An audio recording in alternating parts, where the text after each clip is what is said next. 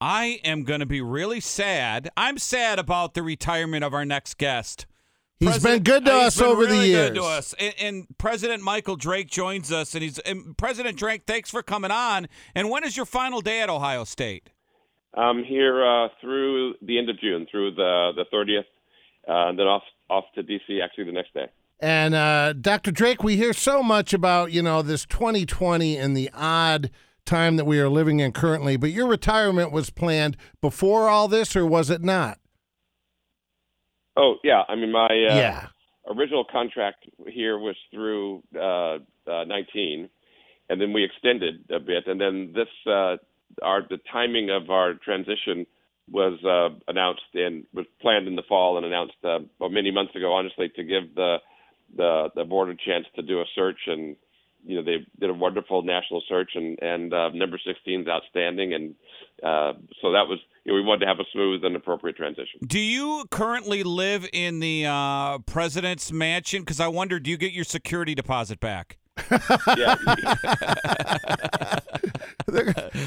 I'll just say we we uh, we refer to it as the residence, uh, Uh-huh. and uh, no, so we're still in the yeah we're in the residence, and uh, you know it's been it's uh, been a great place, and when you mention it.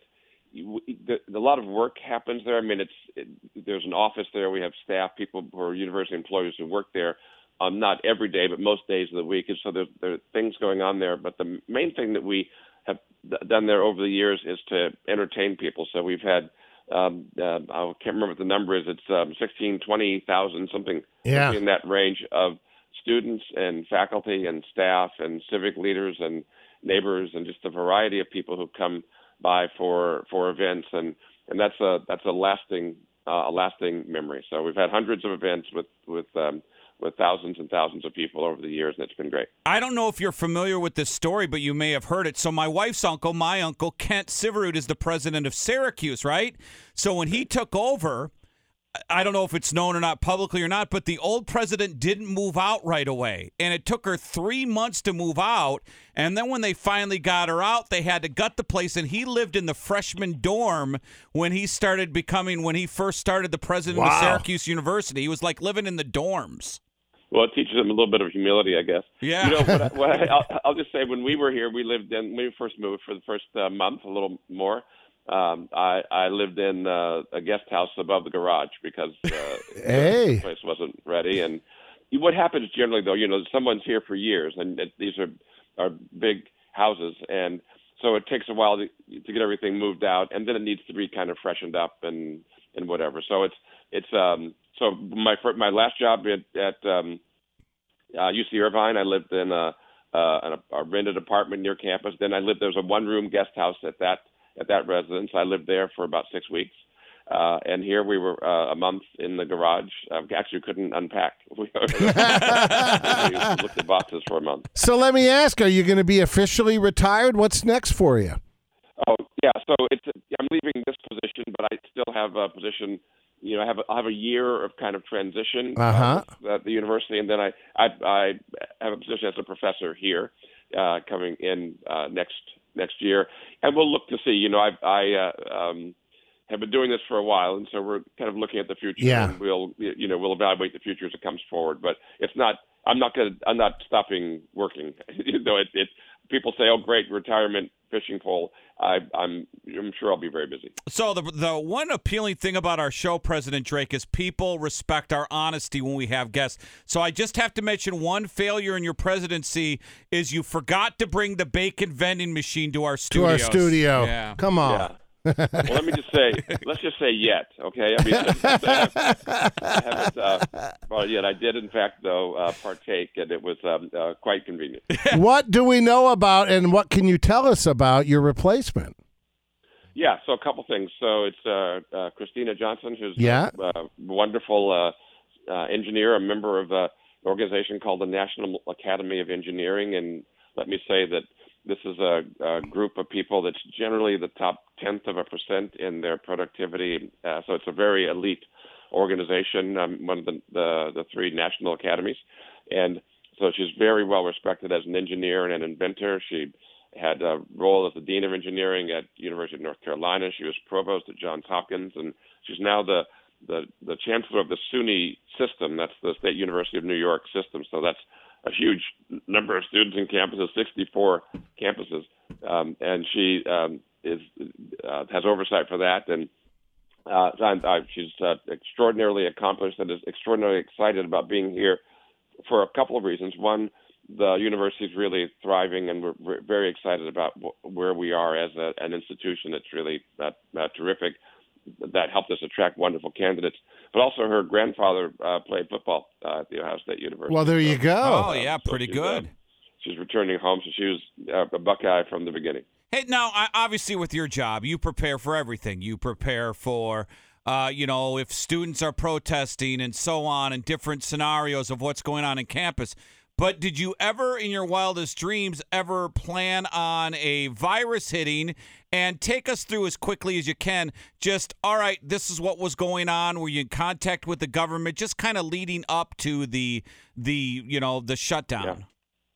Well, you know, I have my uh, medical uh, uh, training, and I was the, I had a job called vice president for health affairs for the University of California in the early 2000s when SARS happened, and so I had re- responsibility Oh. for that then, and, and and that was a daily concern for us uh, then. So when this was arising in uh, China in, uh, or when we first noticed it in China in January, we were paying attention, and we paid attention, and we're modifying things gently in February, and then in late February when cases started arising in uh, Washington and then in the Bay Area and then New York, we uh, began. We put together a, a task force, which we do. We began to have meetings, and I began to engage with colleagues of mine on the national level that have done this work. I, I know some of those people, and we were in phone calls, and we then began to prepare for a change uh, early.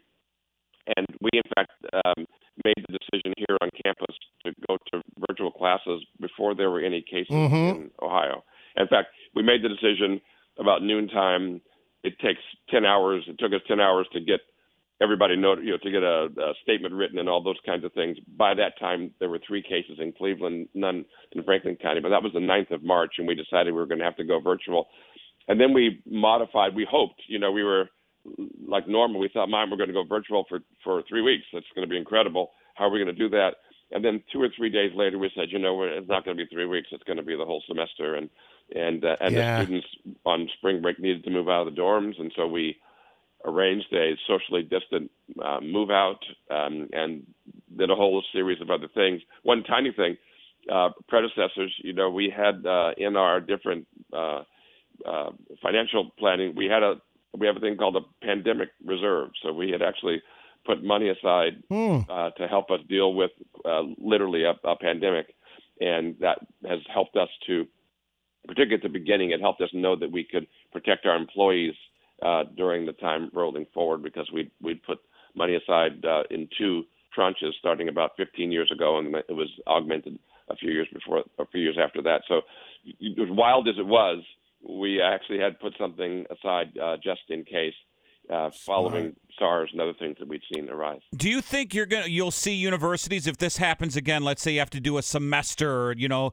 any college. You know, every college different. In California, they could be doing virtual classes, and here you could be, you know, you know, in class. Do you see where universities could slash tuition if it's on a virtual basis? Yeah, you know, there are already um, uh, uh, prices for online classes and online universities.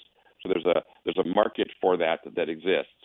And I would say if universities went to virtual classes for an extended period of time, then that market would be what you'd be dealing with. And Okay. one would and the students would have to choose what which Yeah. online experience they wished. And as you know now, just to be very brief about it, but the range of prices for tuition at universities varies dramatically from less than ten thousand dollars to more than fifty thousand dollars a year. So there's a range now in the line of what one can choose when one goes to university.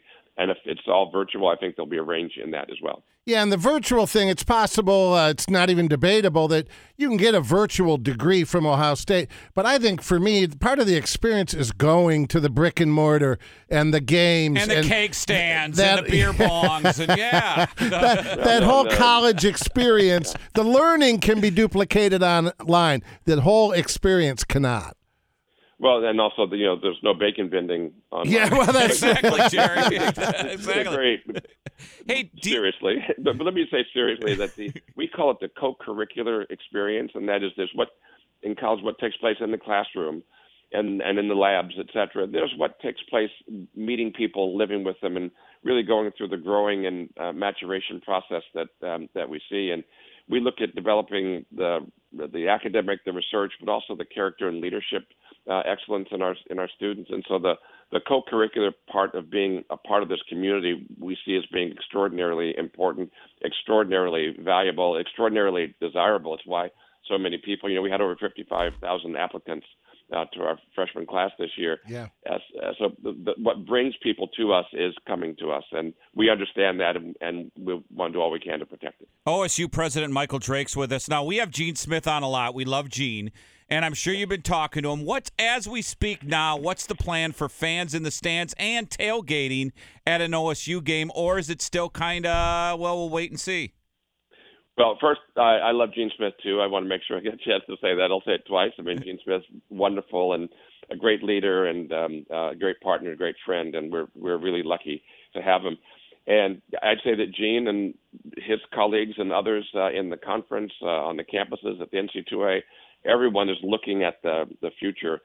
We and many others are planning for a scenario in which we have um, uh, fans appropriately socially distanced, and what that will be, I, I can't tell you now. I mean, it means not full, uh, uh, and uh, but appropriately socially distanced. So we'll look at that. There's no ironclad uh, plan for that. There are a variety of scenarios we're looking at.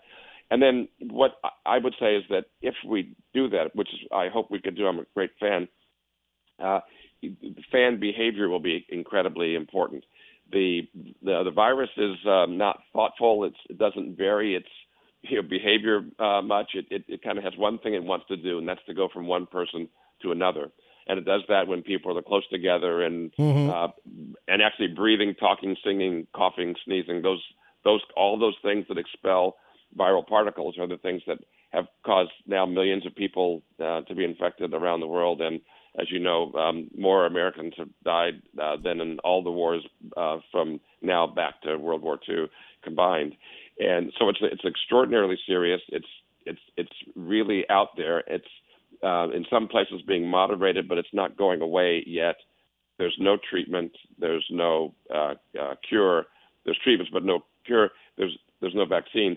And until there's something we can do to stop it, the only thing we have is to try to interfere with its relentless but predictable method of transmission.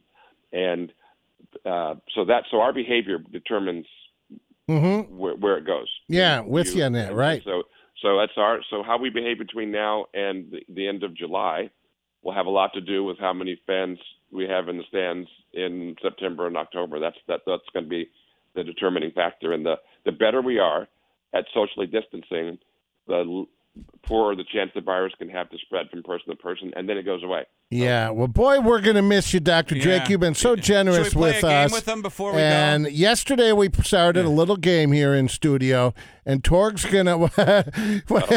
no, it'll be no, it'll be oh, fun because oh, okay, okay. we know you're a big music fan. You play guitar yourself. Yeah. So along those lines, we came up with a little game yesterday for you. Yeah, we were reading an article, and the article said the spirit of radio was Rush's biggest hits hit, and I said, no, no, no, Tom Sawyer's the biggest hit.